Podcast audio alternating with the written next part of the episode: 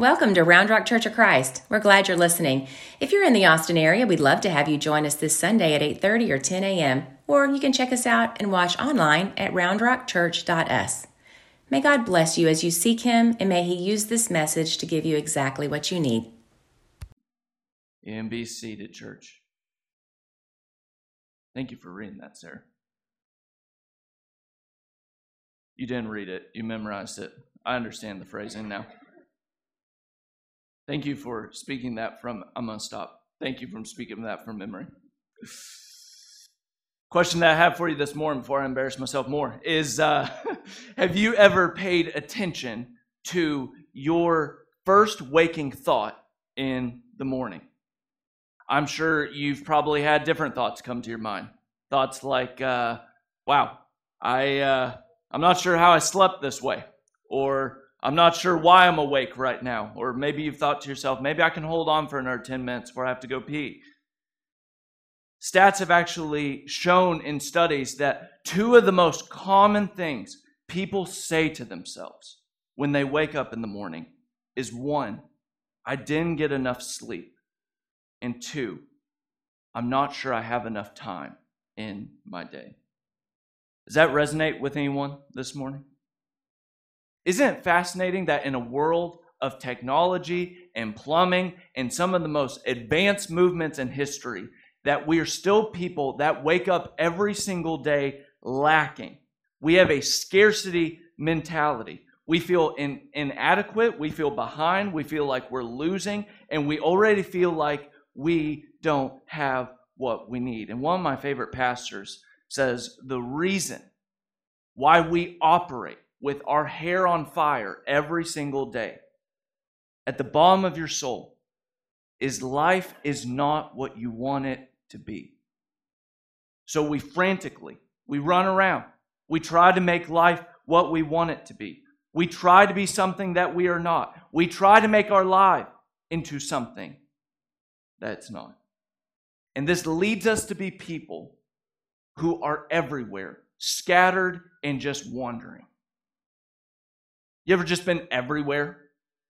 You just wake up one day and you're like, man, I got to focus on this. And by the time you get to the end of the day, you're like, I'm completely focused on something else.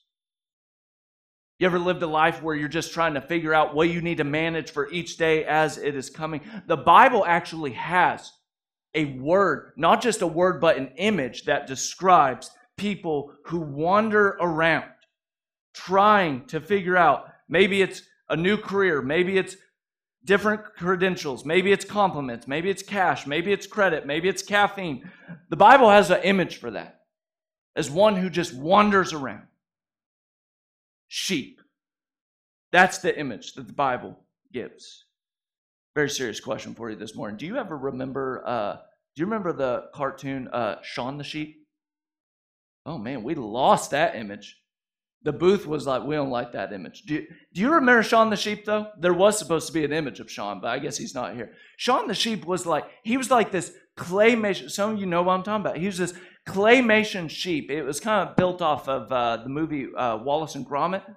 Uh, and it was like this uh, live claymation in action. Shaun the Sheep, he was this like clever, creative. He could always get himself out of whatever predicament he was in. Little kids like love Shaun the sheep. When the Bible talks about sheep, you are not Shaun the sheep. Okay? You are not cute. You are not clever. You cannot get yourself out of the things that you get yourself into. When you look through the Bible, when the people of God are described as sheep, it is not in great terms. Okay? It's not the most enduring terms. Psalm 100, verse 3 He made us, we belong to Him, we are His people. The sheep that He has to tend.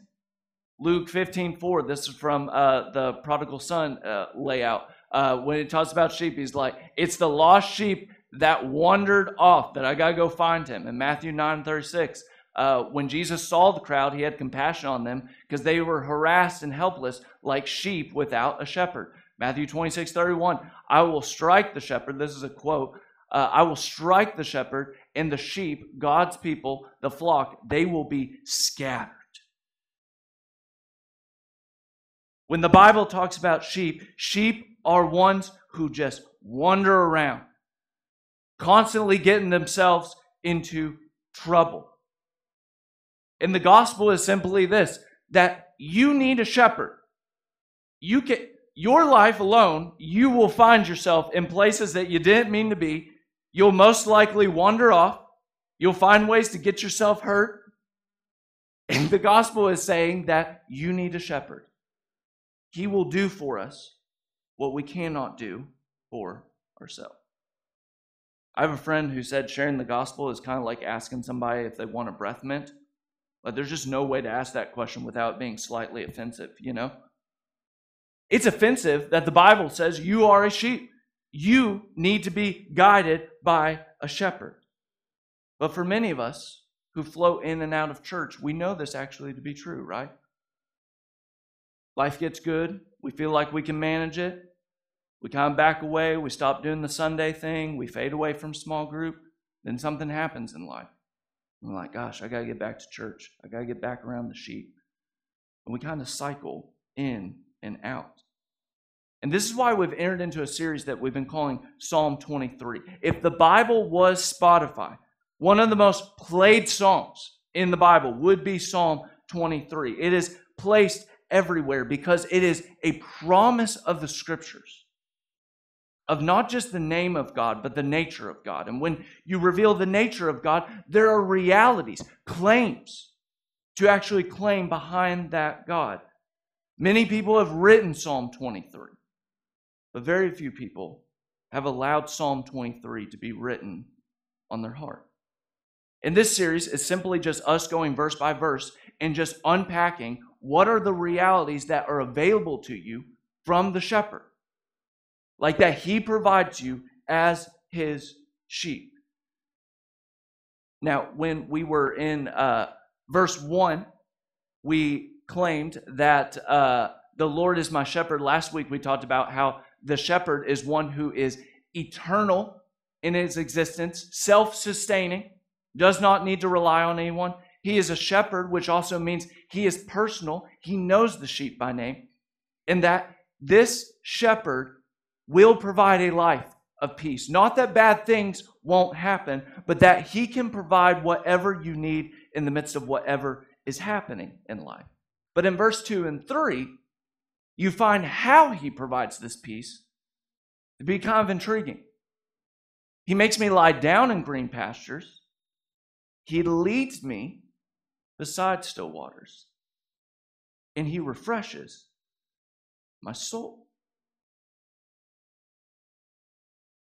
That's not a way you would describe a shepherd and a sheep in relationship, at least what you wouldn't imagine. I want you to think about this. For many of us, when we hear that phrase green pasture, we're thinking green pasture like, uh, like a beautiful scenery in like New Zealand, like something that's like super green, something that's super rich. I want to remind you, this is a psalm of the Hebrew people. There's one tradition that says that Hebrew literally means desert wonders. This is a psalm that is coming out of people who are desert wonders, and they're talking about green pastures and lying down on them. In a place where they're scarce of water and resources, the sheep lie down next to water. They don't drink it. It's not the way you would imagine the relationship going. Maybe here's an image for you. Um, when uh, when I first came to this church, uh, we just got to meet a ton of different people, and there was uh, a couple in particular uh, that my spouse and I just really, we really wanted to get to know. We wanted to start on the right foot with them. Um, so we're driving over to their house. I'm not going to tell you their name, but if you've been here for a while, you're going to know who this couple is. We're uh, we're driving over to their house, and I'm giving I'm giving care my my wife the lecture. I'm like, okay, all right. So we got to talk about these things. Okay, they'll love talking about these things. Don't talk about these things. Okay, they're not going to like talking about these things. And by the way, he, okay, the husband, he cares a lot about his yard. Okay, all right. So like, like, don't walk on his yard when we park and show up. She's like, I got this. Okay. And just about that time, as we're wheeling into their house, I'm turning the steering wheel and I lose grip on the steering wheel. And my truck actually on the turn hops their curb and like gets up on their curb. And I panic really fast. I'm like, oh man, hopefully he didn't see. And my wife looks out the window and the husband's just staring out there with the garden hose, just looking as my truck is up on his yard. And I get out and I whisper to her, Well, maybe the damage isn't that bad. And I look out, and of course, there's this massive tire mark just all over his curb. And he just looks at us and he's like, Well, that was quite an entrance. I was like, Oh gosh, we got to leave. I'm already lost this job. that is not how I imagine starting this relationship. When you hear of the shepherd who talks about lying down green pastures and leads me beside still waters, this is not how you imagine a sheep and a shepherd operating in a desert land. What kind of sheep in the desert lies down in green pastures? A sheep would go and eat in those green pastures. What kind of sheep lies down next to water when you're in a thirsty and dry land? The answer is a sheep who is already full and a sheep who is no longer thirsty. In other words, life with the shepherd, life for you, means that you have a God who can feed you and who can lead you. That you can lie down in green pastures. That you can be beside still water. What does it mean for us to be people who are fed and led by God? C.S. Lewis once said, as far as uh, being fed goes, uh, in God there is no hunger that needs to be filled, only plentishness that desires to give. What a word. I had to practice that all week, and I still don't know if I pronounced it correctly. In other words, you must rely on God for your existence. But God does not rely on anyone. He is self sustaining. He provides freely what we all need. Not what we want, but what we need in the Old Testament, when God is leading, when God is shepherding the people, he shepherds and feeds the people in a very strange way. If you walk through some of the desert narratives in Exodus, there's water coming out of rocks. There's quail showing up places. When God provides substance, he literally he provides manna. It's this weird, flaky substance on the ground, kind of like dew. Literally, the word manna says, What is this? God feeds God's people in strange, weird ways. And if the shepherd did that then, the shepherd still does it now. To be fed by God means that you are fed in really strange ways. Sure, you should keep having three meals a day. And there is something available to you that can fulfill you and sustain you and energize you. That isn't just bread. Even Jesus, when he goes out into the desert, was one of the things that he responds in the temptation? He literally says that man shall not live by bread alone, but by every word that proceeds from the mouth of God. In other words, you are sustained, yes, by matter, but you are also sustained by the very words of God. The words of His Scripture energize. The words of His Scripture help us to know His Son. And when we know what, his, what the Son looks like, the Holy Spirit takes the words that we read and consume and starts to transform us into the image that we know of God. This is why Revelation talks about we have hidden manna that is available to us. In other words, what I'm trying to say is God's word, his written word, and his spoken word that illuminates through his written word energizes you. It sustains you. It keeps moving you. And slowly consumes you. When I uh, when I was in college, I uh, had a uh, well balanced diet. Uh, I probably ate Raising Cane's every other day, uh, and life felt pretty good. Uh, then I got married, and my spouse does not eat Raising Cane's. And I remember the first time I brought her to Raising Cane's, Uh, and I was like, "This place is great, right?" And she looked at it and she was just like, "Ooh." I do not like the color of this menu. And I was like, The color of the menu? What is going on forever? Like, what, what are you talking about? And she goes, There's nothing green on this menu. I said, What? I said, There's coleslaw. And she goes, And what else? And coleslaw. To consume God's word means you slowly have to change your palate. Right? For some of us, we have not built up a lot of consuming of God's word. Okay? We've been eating off Raising Cane's. I love Raising Cane's. I love it. Okay? I really do. But we've been consuming ourselves off of that. If we do not nourish ourselves from the Word of God, we will nourish ourselves off of the world. Many of you ache right now where the world is. I can't tell you how many people in this church are always saying to me, Oh, I just, I can't stand where the world is right now. I'm frustrated. Then stop nourishing yourself from the world. Stop contributing to the thing that the world says, okay, then let's keep pushing all these things. Start nourishing yourself from the Word. To consume green things takes time. You don't just naturally want to start consuming what you need to consume, but we all have to practice being fed by the shepherd. Does that make sense, or do I need to move off this point? Some of you are like, move off of this point. Okay. All right. What does it mean to be not just led, fed by the shepherd, but what does it mean to be led? The shepherd. Uh, it does not take very long in the scriptures to watch the people of God and know that God is probably not a MapQuest God. Okay? God's more of a turn by turn God. When I was growing up, we would every year we would go to SeaWorld, and it was the best thing. Okay. And my dad, growing up in the 90s, right? You're like, oh gosh, he grew up in the 90s. But grew up uh, in the 90s, like my dad would print off the MapQuest. And it was every some of you were like, absolutely, that's still my dad move. Okay. You would you would print every directional step and you'd have it with you.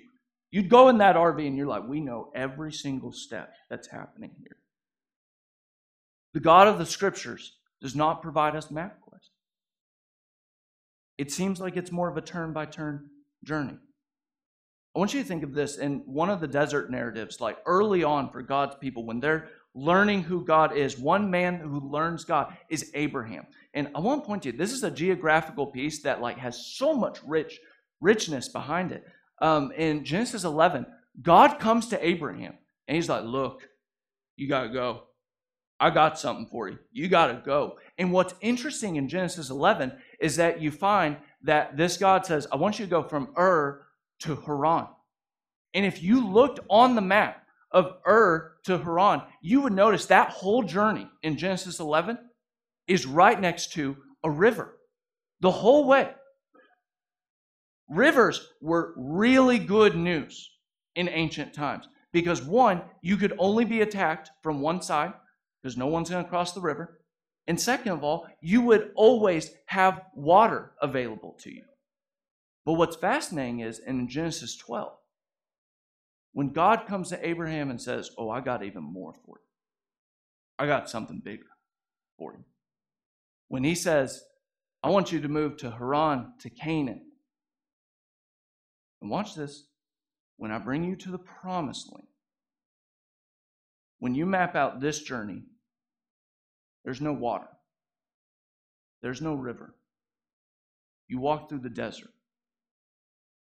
In other words, there is not as much safety, predictability, and comfort as the first journey. Desert. And I guess I say that for us to be aware that in our lives, there are seasons where we're going to be comforted, that there's water right next to us. And that's great. There's going to be other seasons where God in maturity calls us to the desert and it's different than what we have experienced before. There's a, comedian by the name of uh, Nate Bargatze who uh, very clean, very helpful, very funny. Uh, he's got this line that I think is just so brilliant. He goes, uh, "You can know a person's age by inviting them out somewhere." He goes, There's a difference between 20s, 30s, and 40s. In your 20s, when someone comes to you and you're like, Hey, you want to go? You're immediately like, Absolutely, I want to go. And you're like, You don't even know where we're going. And it's like, Doesn't matter. I'm just going with you. Man, I'll burn down my apartment and go with you. That's your 20s. In your 30s, you're like, whoa, whoa, who's going? Okay. I want to know who's going. How late are they open? Is it loud? I'm definitely going to drive separate, but I'll go. I'll go. And by the time you get to the 40s, you're offended that someone invited you. You're like, no, I don't want to go.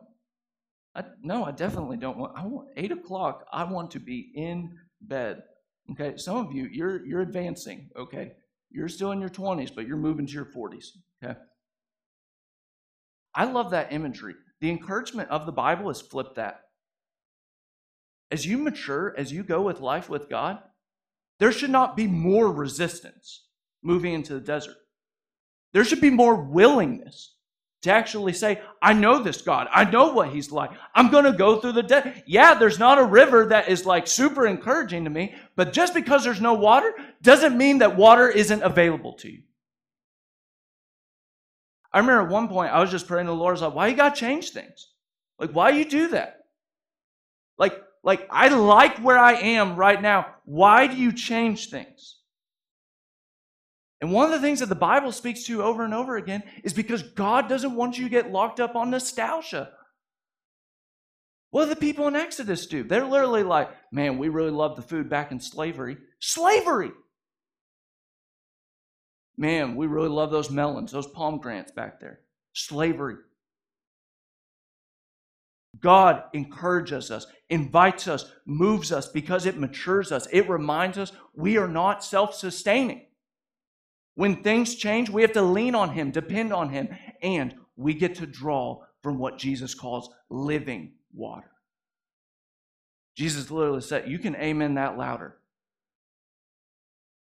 Whoever believes in me, as the scriptures have said, rivers of living water will flow within them. When we mature, we become less dependent on ourselves and more dependent on the Holy Spirit that guides us in our life and helps provide us in what we need. One of my mentors always says, The scriptures say he's a lamp unto our feet, not stadium lights to a football building. He's going to guide us in each step. And yeah, there's days where being led by the shepherd is really hard.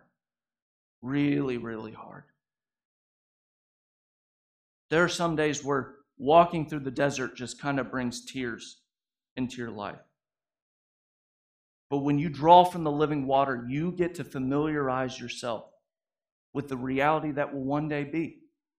What you think about in Revelation, like when God, when heaven and earth meet, the New Jerusalem, that imagery when it describes the city, it literally says, and there's a river that runs straight through the middle of it. That's part of the promise of God in Jesus Christ. No more tears, no more of the aches that you carried in here this morning. You can experience that right now with the Holy Spirit. It's available to you. He's the seal of the promise. He's the one that guides us. He's the one that shepherds us. He's the one that can feed us. He's the one that can lead. This is available to each of us this morning, the invitation. But it's also an invitation to us collectively as a church, together, that we can be fed and led. And this is the point where I think it's just really good that we should actually pause. I think we should reflect on the story of our church and what we're going through and walking through. So I'm going to invite one of our uh, leaders. We use the term elders in this church. Uh, if you've never met Ken Cole before, oh, you going to that side? Okay. Uh, if you've never met Ken Cole before, uh, just imagine like a cup of warm tea embodied in a person. Okay. All right. That is that is Ken Cole. How you like that description? You feel good with that? Yeah, I feel good with it.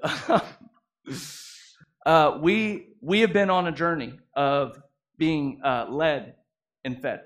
Uh, just simply to put it, um, I would tell you that nearly a month ago, uh, Ken and I sat up here and we just said, hey, here's kind of like what has been happening in the life of our church. Uh, we've kind of been through an exodus. Uh, it felt like times we were trying to make things happen on our own and it just wasn't working. Uh, we went through a long kind of dry season. Like everyone was like, "So what are we doing?" And we're like, "Man, we'd love to know." Um, there were some complaining um, that went along the journey as well. Um, And I think one of the things that brought us confirmation when we felt like, okay, we believe we've received something from God was that God was starting to change us more in the process than being concerned about where we landed with the destination. We felt like we were a church that we were saying is going to be spirit filled and spirit led for those who do not have a home. And part of this process has been we opened ourselves up to the Spirit, and we've been fed in some ways that we have before, in some ways that we haven't before. Our leadership came together. We've experienced some things that we've never experienced before with it. And that's kind of been the journey that we're shooting for uh, for the next three years with it. Does that kind of set you up? Uh, so, when asked uh, where we're going starting in August, uh, we're going to spend the next couple of years, uh, as Zane said, becoming a spirit filled and a spirit led church who is home for those who may not have felt at home uh, with God. spirit filled, meaning intimacy with God through the Spirit and spirit led, meaning responsive to the nudging and promptings of God to live into his kingdom. Uh, we, as a, as a vision team, staff, and as a leadership, uh, as Zane said, have we've encountered God in unique ways, and we've wanted to continue on this path, uh, even though we didn't always have all the details figured out. Uh, there were several questions just hanging in the air. Uh, there are still a few questions today, even. Uh, but one of the questions uh, that had become uh, front and center uh, was a question that we've been asking for many years, even before this process started. That was worship space. Uh, one of the pillars of the vision uh, is providing more spaces and more opportunities for renewal and encounters with God. So, not only do we need somebody uh, that would help host these additional spaces and create these opportunities, uh, we've also still been needing someone to fulfill our worship minister role for our Sunday services. Uh, as you all probably know, it's been a difficult on and off uh, three year process. Uh, but as soon as we said yes uh, to the leading of God, as we announced a, a couple of weeks ago, there was an opportunity uh, presented to us in the person by the name of Clark Sullivan. Mm-hmm uh, and we felt that there was uh, a confirmation that happened with this. The night that the elders and the staff were together, uh, we said, "Do we do we feel like this is it?" We said, "Yes, we feel like this is it." Uh, the very next day, uh, we are round table with staff, uh, and we just say the prayer. We just say, "Lord, we don't have all the answers to this. Help us, give us what we need to be able to do this vision." We say, "Amen." Pick up my phone, and I have a text message from Clark Sullivan saying, Hey, man, I've decided I'm going to go into full time ministry, and uh, I think it's going to be in worship. Do you know anyone that's looking? And I put the phone back down and I said, That's interesting. And I don't say anything for a couple days. I sat on. You can ask Michael Waldrop. I was like, "Are you reading this right now? Like, I don't. Like, what? What should we do with this?" So after a couple days, we pray on it. We talk about his leadership, and we said, you know, let's just tell him what's going on here. So we literally go to Clark and we're like, hey, we're going to share some stuff with you. This is what we feel like God has placed on our heart. This is some of the ways that the Spirit uh, is working. At the time, we were going to bring our vision team together and celebrate. Uh, they had spent 15 months just in it with us. Uh, so we were just like, you know what? Uh, we're going to bring Clark in um, and we're just going to celebrate the vision that's been there, and he can hear some of the stories that go with it. Uh, and part of the affirmation that we felt was uh, Clark came to, into the space, led the space, and the movement of the Spirit continued. It continued in unique ways. It continued in ways that we didn't see coming. I mean, a few of you, I mean, one, one person literally said, you know, I, I came to the space and I connected with God in a deeper way than I ever have before. We had stories come out of it. We had living water actually sustain us and flow through us. And we felt like the Spirit continuing to move was a sign to us that we should continue uh, this conversation and just talking with the text message that Clark sent us. uh, so it became uh, quite evident that uh, Clark's gifting, uh, his leading, and man, just a sincere passion uh, for worship. Uh, it's just something that is uh, sorely needed for us to provide a space uh, for everyone to, to, to either be introduced to the Holy Spirit or uh, just filled in a new way by the Spirit. Uh, we feel immensely blessed that after receiving other offers to be with other people, that Clark has chosen to be with us. we are extremely excited and uh, you don't have to take our word for it that Clark is excited too, uh, because he actually uh, is joining us this morning to introduce himself. Uh, Clark, come on up. Let's give Clark a welcome. Got to keep clapping until he gets a mic. Ooh, Your mic. Is too. Thank you. Uh, is it my turn or is it y'all's turn? First? It's your turn. Cool. Well, good morning, church. Uh, my name's Clark Sullivan, uh, and I don't have a whole lot to say, but I have a couple things to say that I believe wholeheartedly to be true. I believe that God is Father, Son, and Holy Spirit, three in one, and that I and I also believe that the Church of Christ sometimes can uh, skip out on that last one. We sometimes forget about the wondrous, miraculous work of the Spirit of God. And so, one thing I'm really excited about in this church is that uh, your leadership, and, and from what I've seen, you are excited about tapping into the work that God's Holy Spirit is doing in and through you. Uh, so, I believe that to be true. I also believe that um, God is especially present in spaces where we gather intentionally to worship Him. Um, I believe that He is especially present in this room. He says in His Word, where three or more are gathered, or where two or more are gathered. It's one of those numbers. Where people, where people are gathered in the name of Jesus, there He is, and I believe that He's here right now.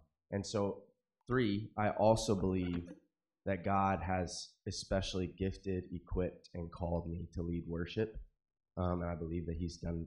He's called me to do that here. And so I'm excited to partner with you in the work that the Spirit of God, uh, but also God, three in one, is doing in this church, in its leadership, and in you. Um, and yeah, so I that's about that's about all. Amen. I believe those things to be true, and uh, I'm really I'm really excited to join y'all in the future. Thank you, Clark. Let's Thank give him a, Huh? Yeah. yeah. So we are uh, so excited uh, for Clark to join our team. Uh, he's freshly graduated uh, from Abilene Christian University. So uh, fresh. so fresh, very, very fresh. Um, and he'll be joining us uh, beginning in August after he fulfills some prior commitments that he made through the summer. we're looking forward to Clark pouring into our Sunday morning worship, expanding and deepening our volunteers, and leading additional space uh, for people to be led and nourished by the Holy Spirit. Mm-hmm. I feel like this is just a moment for us as a church to make sure that we're we're claiming this spot in our story of that we opened ourselves up. We feel like the Good Shepherd is feeding us, and He is guiding us right now. I mean, we've been doing this for several years, trying to figure before I even came here to figure out worship. We say yes to God, and here we are. So I just want us to make sure that we remember this part of our story and remind it. And thanks for joining us and doing it. So the Good Shepherd is leading and feeding us today. As we close, would you mind uh, standing uh, for a blessing? Uh, we thought that it would be uh, fitting for us to proclaim the good news that we have a Good Shepherd available to all of us by reminding each other of the realities that we can claim through his name. So let us uh, say these words out loud uh, to one another from Psalm 23. The Lord is my, my shepherd. I lack nothing. nothing. He makes, makes me lie down in green pastures. He leads me beside still waters. He restores my soul. He guides me along the right paths for his name's sake. Even though I walk through the valley of the shadow of death, I will fear no evil, because you are with me. Your rod and your staff comfort me. You prepare a table before me in the presence of my enemies. You anoint my head with oil, and my cup overflows. Surely goodness and mercy will follow me all the days of my life, and I will dwell in the house of the Lord forever.